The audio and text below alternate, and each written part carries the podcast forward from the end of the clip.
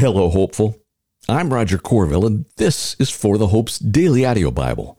Here, we read through the scriptures conversationally, talk about the truth claims of Christianity, and learn to fall more in love with Jesus and the people in His world. Welcome. I was talking to someone the other day about how much we here in the United States suffer for our faith. of course, what does that mean? Oh, somebody said something mean about me, or, you know, more seriously, I could lose my job. Now, all kidding aside, my friends, the question on the table today is what if you stand out? Maybe even on purpose, because you bring light to darkness joy to a place where political backbiting and nastiness are rampant. The truth is, friends, people might be curious. They might even ask. And we, we get the very name of this podcast from what Peter said to do next. And with that, we get to today's slice of our Monday through Saturday journey through the Bible in a year time together and my friends, just a little family business as we get rolling here. I'm on the backside or on the on the recovery side of a sinus infection that just seriously kept me down. I've never been ever four days behind in producing the podcast, but I will catch up. We will produce a podcast for every single day this year, uh, like we do every year. So thank you for your patience and your prayers, and happy Family Friday to you. That said, Today we get into the next section of 1 Peter chapter 3, picking up at verse 13. And the, remember, the context here is Peter is writing to people that are scattered and dealing with a Roman emperor that's about as nutbag as ever, right? In the 60s AD was not a good time uh, in the ancient Near East to be under Roman rule, including or especially if you were a Christian. Here we go. Who then will harm you if you are devoted to what is good?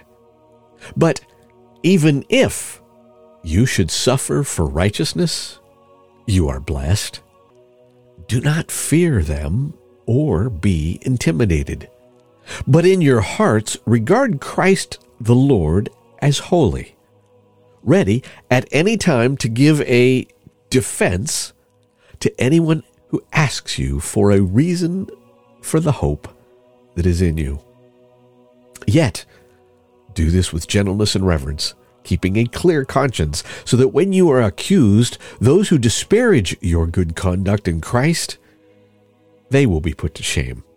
For it is better to suffer for doing good, if that should be God's will, than for doing evil. I'm going to pause right there, my friends. That's one of the quintessential verses that apologists use to speak to the to the nature of how we all have on us a call, a general call to be ready to give a defense. That word is the Greek word is apologia or apologia. Where we get the word apology or apologetics. And the point isn't saying I'm sorry. The point is, uh, the, the original word means to give an answer. So listen to this again. First, it says, But in your hearts, regard Christ the Lord as holy, right? God is set apart. He is the Holy One. That's who we follow. That's who we serve. That's who protects us. That's who guides us by the power of the Holy Spirit. And what is it? What do we do? We are ready at any time to give a defense, an answer, a response. To who? To anyone who asks you for a reason, here's the name of the podcast, for the hope that is in you. Yet do it with gentleness and reverence or respect, keeping a clear conscience. That means there's a certain posture to how we do this. It's not okay just to, to, to be nasty in the name of Jesus. But I'm going to point out two things here because I, honestly, I'm just going to do more teaching than reading today, and that's just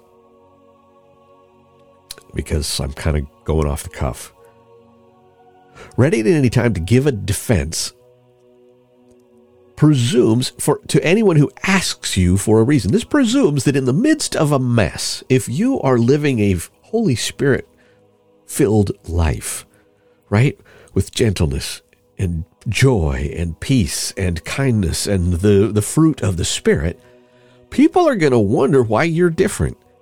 If you go to the office and there isn't political backbiting or politics or nastiness or cheating or or whatever's going on at the office and you do something different, you tell the truth, you bring joy and peace, people are going to wonder why you're different and some will ask you why you're different.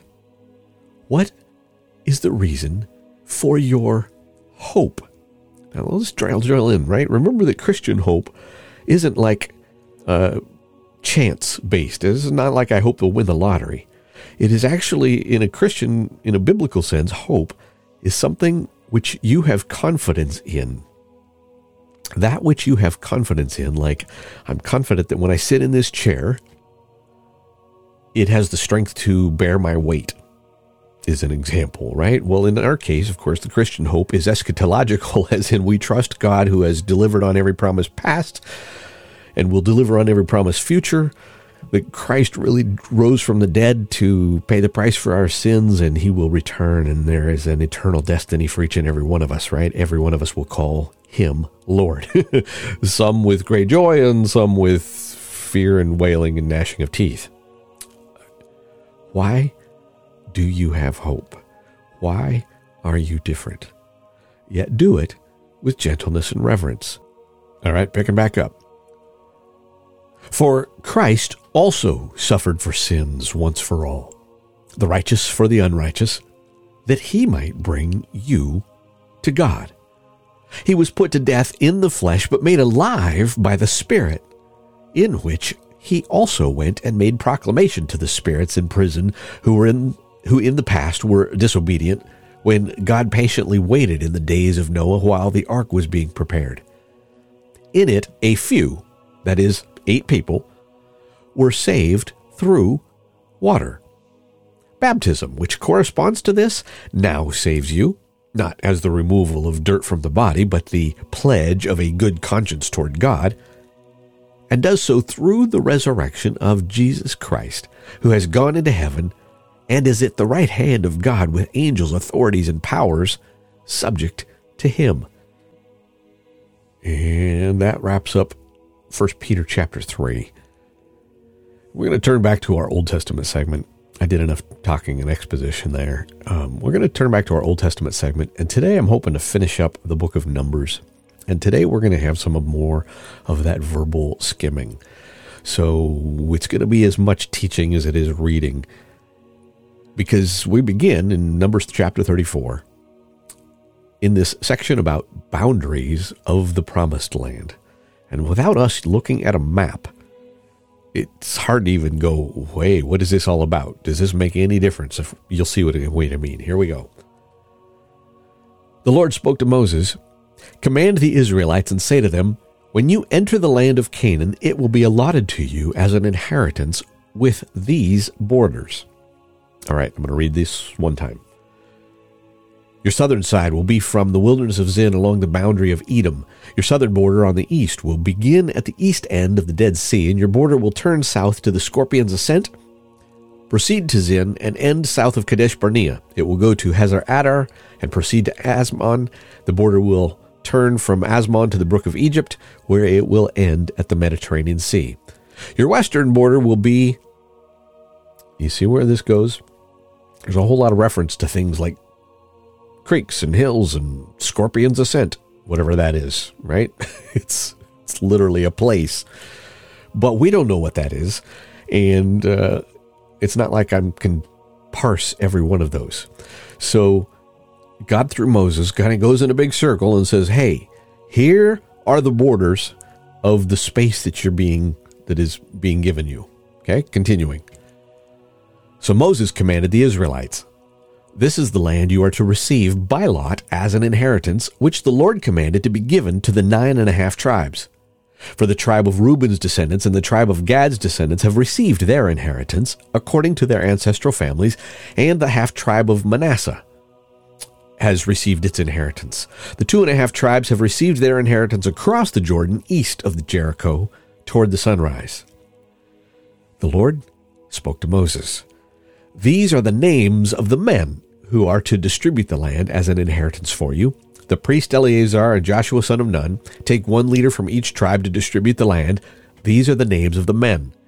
Caleb son of Jephunneh from the tribe of Judah, Shemuel son of Ammihud from the tribe of Simeon's descendants, Elidad, son of Shislon, from the tribe of Benjamin, Bukki, son of Jogli, a leader of the tribe of Dan's descendants, and from the sons of Joseph, Hanniel, son of Ephod, a leader from the tribe of Manasseh's descendants, Kemuel, son of Shiphtan, a leader from the tribe of Ephraim's descendants, Elizaphan, son of Parnach, a leader from the tribe of Zebulun's descendants, Paltiel, son of Azzan from Issachar, Ahihud, from, uh, son of Shelemai from Asher, Pedahel, son of Ammihud, from Naphtali's descendants. These are the ones the Lord commanded to distribute the land, uh, distribute the inheritance to the Israelites in the land of Canaan.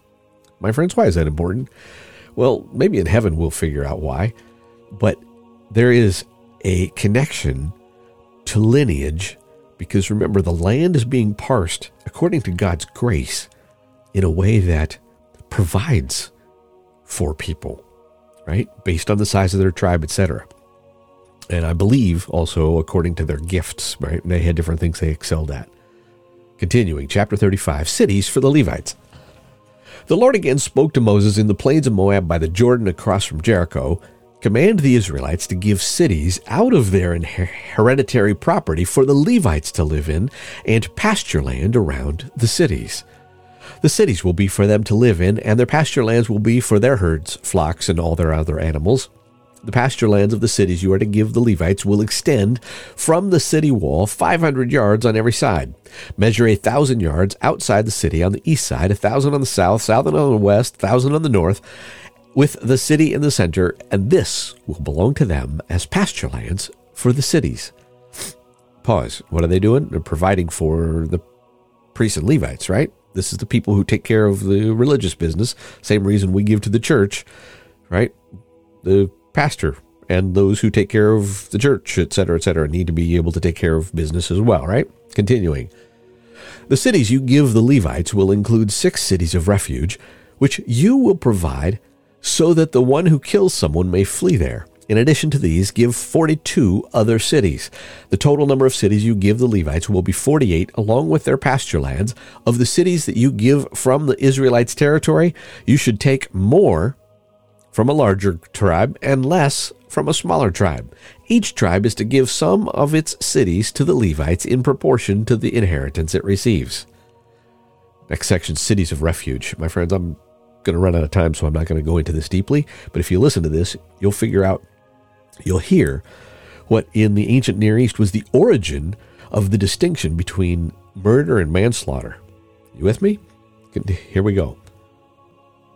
The Lord said to Moses, Speak to the Israelites and tell them, when you cross the Jordan into the land of Canaan, designate cities to serve as cities of refuge for you, so that if a person who kills someone unintentionally may flee there. You will have the cities as refuge from the avenger so that some so that one who kills someone will not die until he stands trial before the assembly. The cities you select will be six cities of refuge. Select three cities across the Jordan and three cities in the land of Canaan to be cities of refuge. These cities will serve as a refuge for the Israelites and for and and for the alien or temporary resident among them, so that anyone who kills a person unintentionally may flee there. If anyone strikes a person with an iron object and death results, he is a murderer. The murderer must be put to death. If anyone has in his hand a stone capable of causing death and strikes another person and he dies, the murderer must be put to death. If anyone has in his hand a wooden object capable of causing death and strikes another person and he dies, the murderer must be put to death. The avenger of blood himself is to kill the murderer. When he finds him, he is to kill him. Likewise, if a person is in hatred pushes a person or throws an object at him with malicious intent and he dies, or if in hostility he strikes him with his hand and he dies, the one who struck him must be put to death. He's a murderer. The avenger of blood is to kill the murderer when he finds him. But if anyone suddenly pushes a person without hostility, or throws any object at him without malicious intent, or without looking, drops a stone that could kill a person and he dies, but he was not his enemy and didn't intend to harm him, the assembly is to judge between the person who kills someone and the avenger of blood according to these ordinances. The assembly is to protect the one who kills someone from the avenger of blood. Then the assembly will return him to the city of refuge he fled to, and he must live there until the death of the high priest who has anointed, who was anointed with the holy oil. If the one who kills someone ever goes outside the border of the city of refuge he fled to, the avenger of blood, and the avenger of blood finds him outside the border of his city of refuge and kills him, the avenger will not be guilty of bloodshed, for the one who killed a person was supposed to live in his city of refuge until the death of the high priest. Only after the death of the high priest may the one who has killed a person return to the land he possesses. These instructions may will be statutory ordinance for you throughout your generations wherever you live. If anyone kills a person, the murderer is to be put to death based on the word of witnesses. But no one is to be put to death based on the testimony of one witness. You are not to accept a ransom for the life of someone who is guilty of murder, he must be put to death.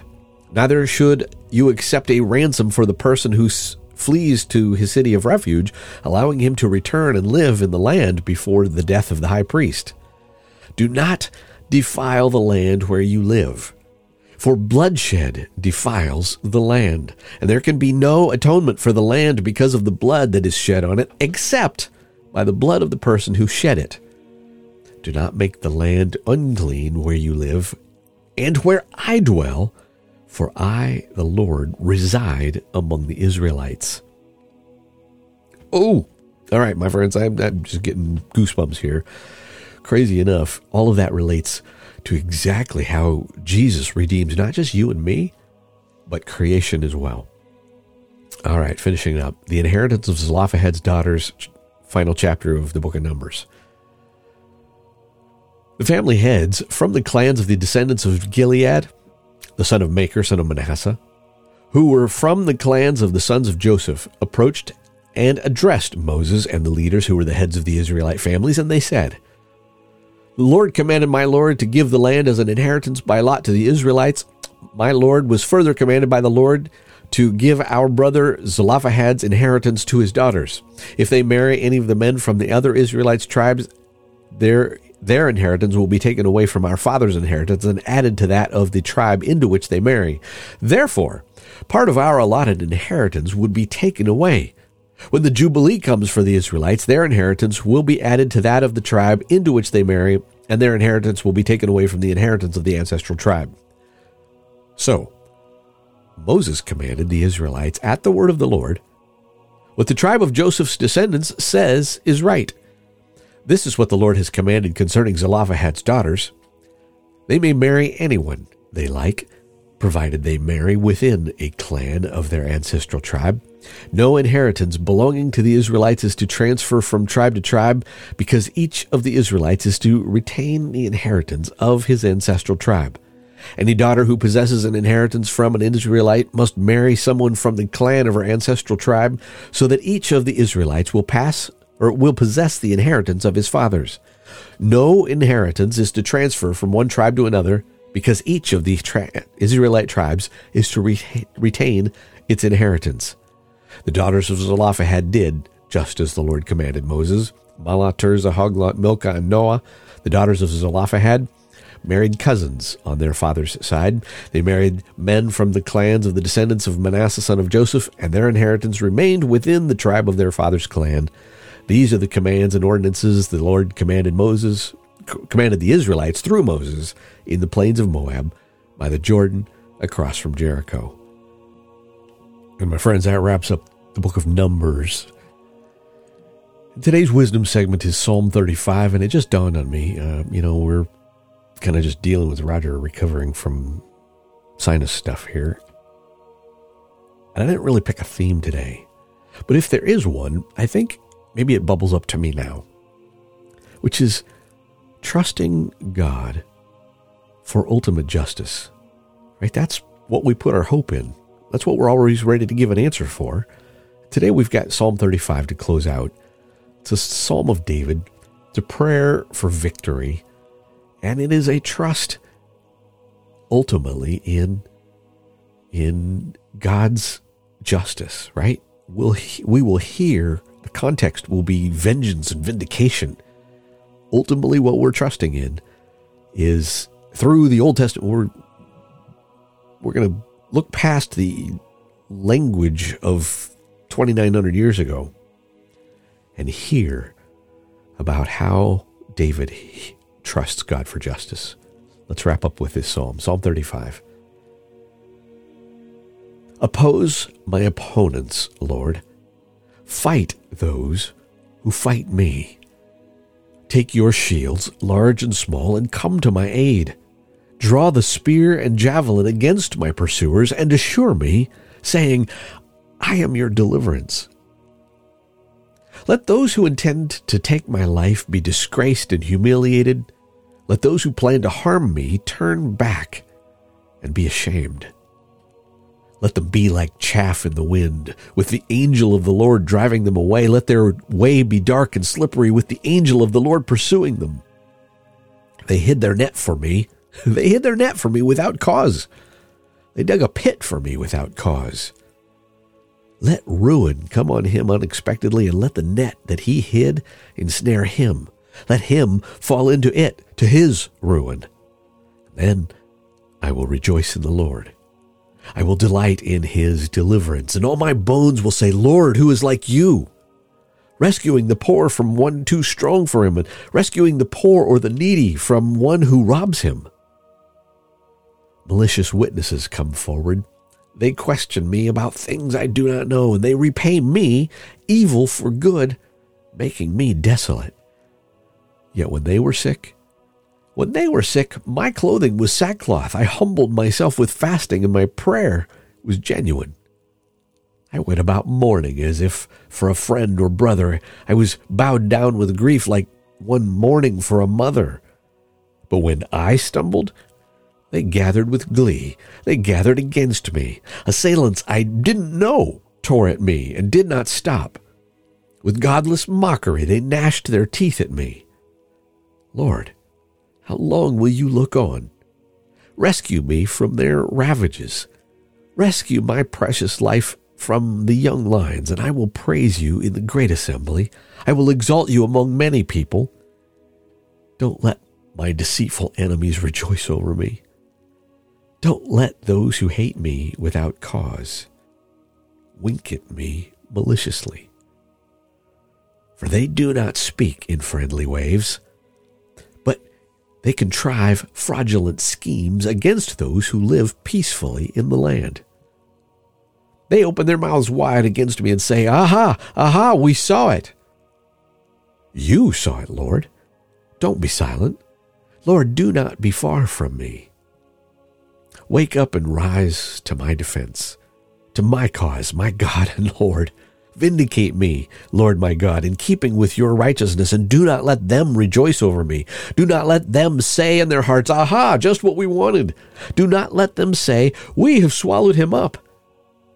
Let those who rejoice at my misfortune be disgraced and humiliated. Let those who exalt themselves over me be clothed with shame and reproach. Let those who want my vindication Shout for joy and be glad. Let them continually say, The Lord be exalted. He takes pleasure in his servants' well being. And my tongue, my tongue will proclaim your righteousness, your praise all day long. I love you, my friends.